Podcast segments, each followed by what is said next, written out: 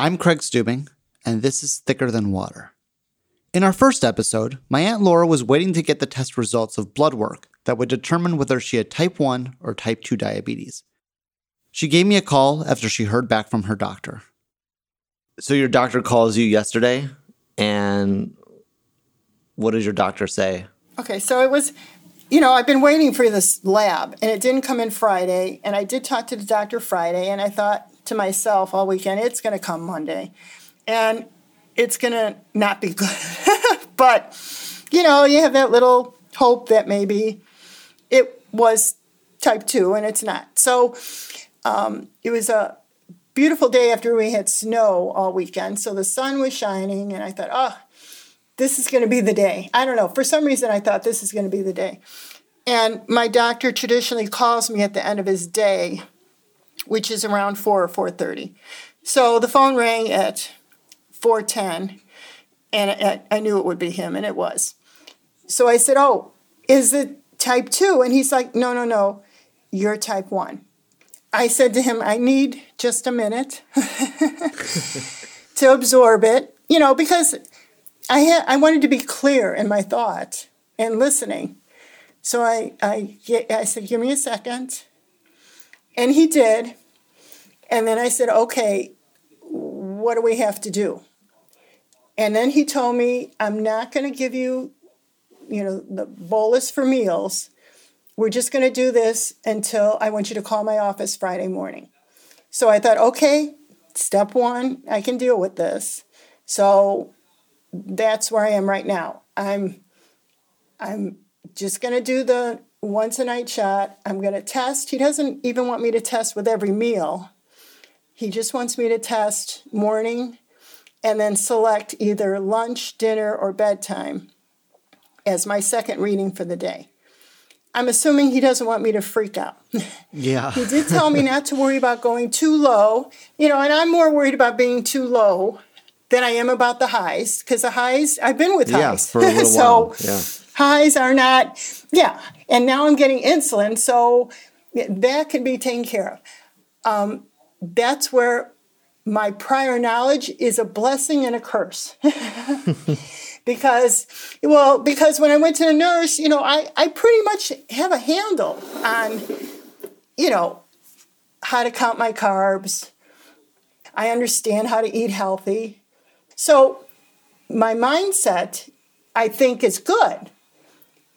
But it's bad in that I kind of know, you know, I got to get a handle on this Yeah. because there are some risks associated with diabetes. I'm going to have to make sure I get within my blood sugar so that, you know, my eyesight stays okay, that I don't have uh, problems with my uh, feet and, and nerves, that I um, don't have up and down highs and lows, you know, that I need to be consistent.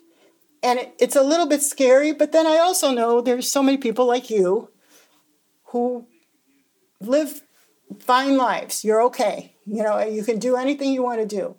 And so that makes me know that it's possible. It's not this big ominous thing that it's a it's going to be a nightmare for the rest of my life. It's not. Yeah, I mean it's it's funny like like you were saying like right after you told me it was type 1 you texted me it was immediately like I have a question about traveling what can I do with a pump you know what kind of Right. low supply should I have um yeah you know all of these you know enough of these things to like know what to ask without necessarily knowing like exactly how all the pieces fit together I guess Right, right. I I haven't had to live it, but I really feel like I understand it. You know, like I feel like I've understood you Yeah. all these years. You know, like I understand what you have and what you have to do every day, and and it just well that's the hardest when- part You know, right but when it's you, it's different. like Right. understanding it like like knowing how to put a pump on and like you know enter the amount of carbs is like one kind of understanding but maybe not the most important measure of your handle on type 1 like understanding the disease understanding how you fit into it is kind of the thing that everyone tries to figure out that balance like the people who travel or the people who run and you know, the the other part, the technical stuff, like that, that's easy. I think the issue with you will be, and I think it's similar because you're very similar to my mom and me, is that we're all kind of perfectionists. And so that kind of like, is this, you know, is this soup 14 grams of carbs or is it 13 grams of carbs? You know, kind of mentality. And I think you will learn over time that one, like one gram of carb doesn't make a difference. And two, there's so many other factors sort of affecting your blood sugar that the grams of carbs are just like one tiny little piece of this very big puzzle.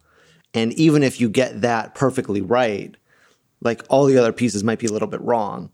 It seems so much simpler when I was diagnosed and you showed up at the hospital with a basket of like sugar-free snacks. Because I didn't, I didn't want you to think you couldn't have stuff.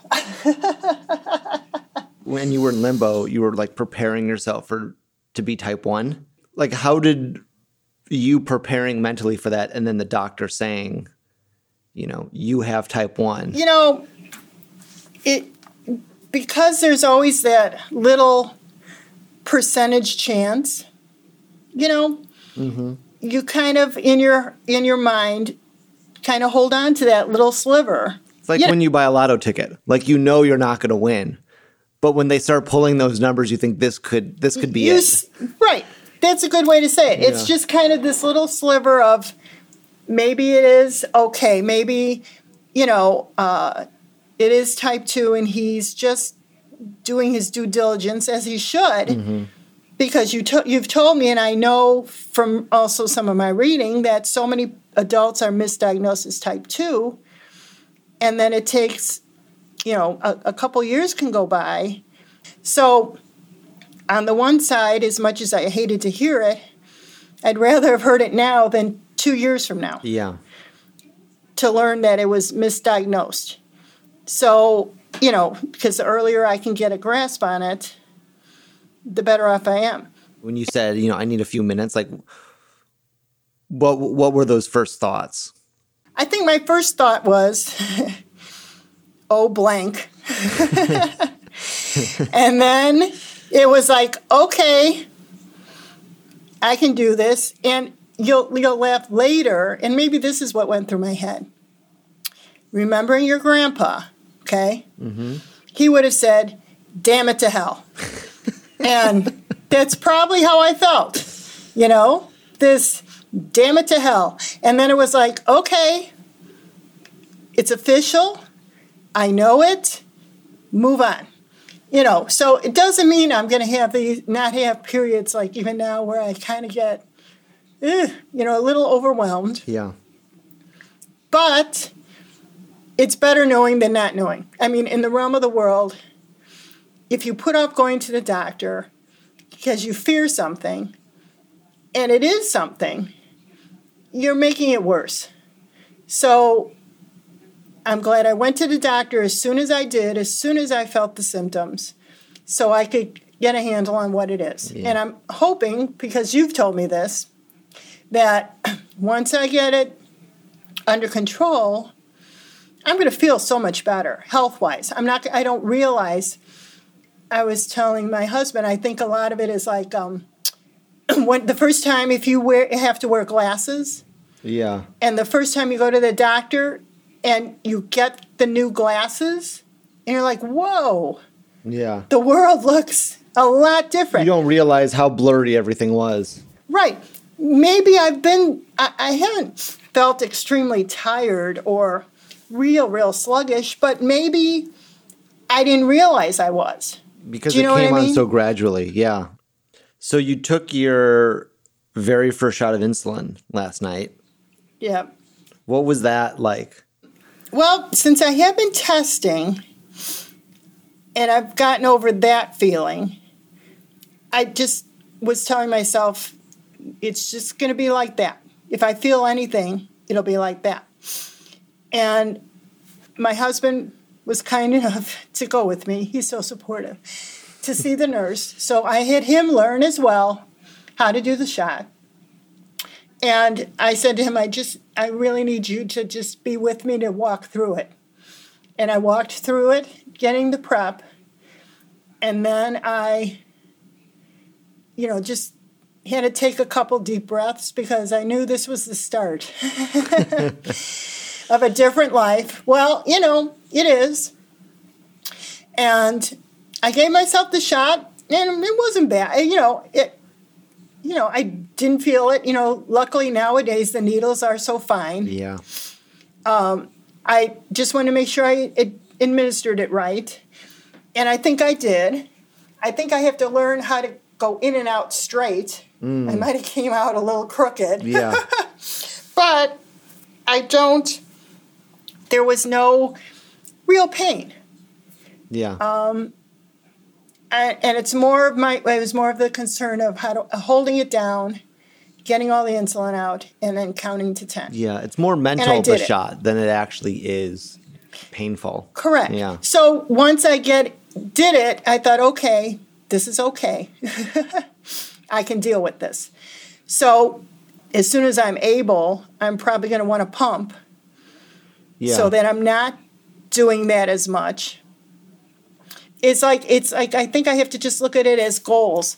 You know f- f- getting a handle on the blood sugar and my daily rhythm. Getting a handle on what i eat how much i eat and, and its relationship to the insulin.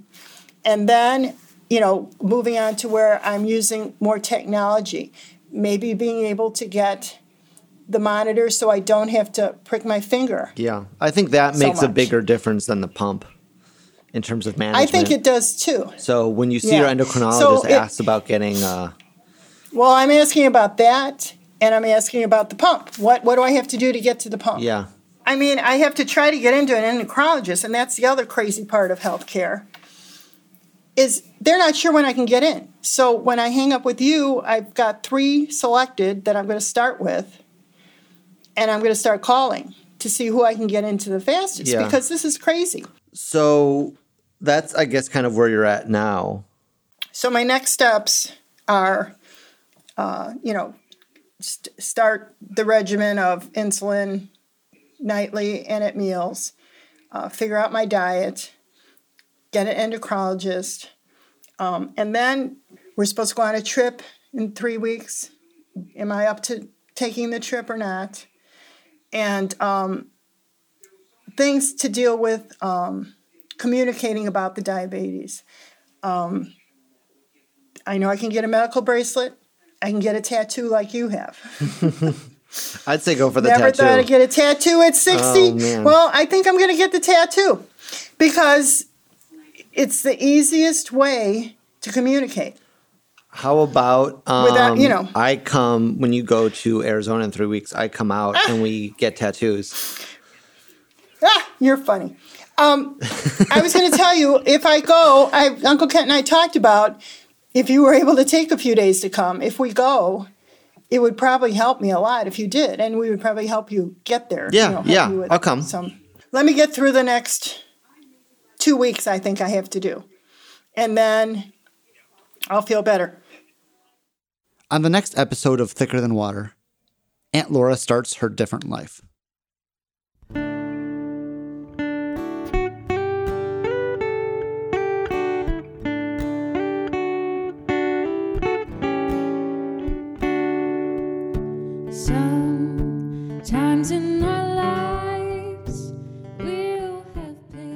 Thicker Than Water is a production of Beta Cell and is produced by me, Craig Stubing. A very special thanks to my Aunt Laura for continuing to let me record our conversations. This amazing cover of Lean on Me is by the incredibly talented Nina Raganese. If you haven't yet, subscribe to Beta Cell wherever you listen to podcasts to get all our shows downloaded onto your listening device as soon as they're available. And if you love Thicker Than Water, or any of the Beta Cell shows, you can support us on Patreon. There you can get bonus clips as well as our brand new supporter only show, Out of Range After Dark. I'm Craig Stubing, and this is Thicker Than Water.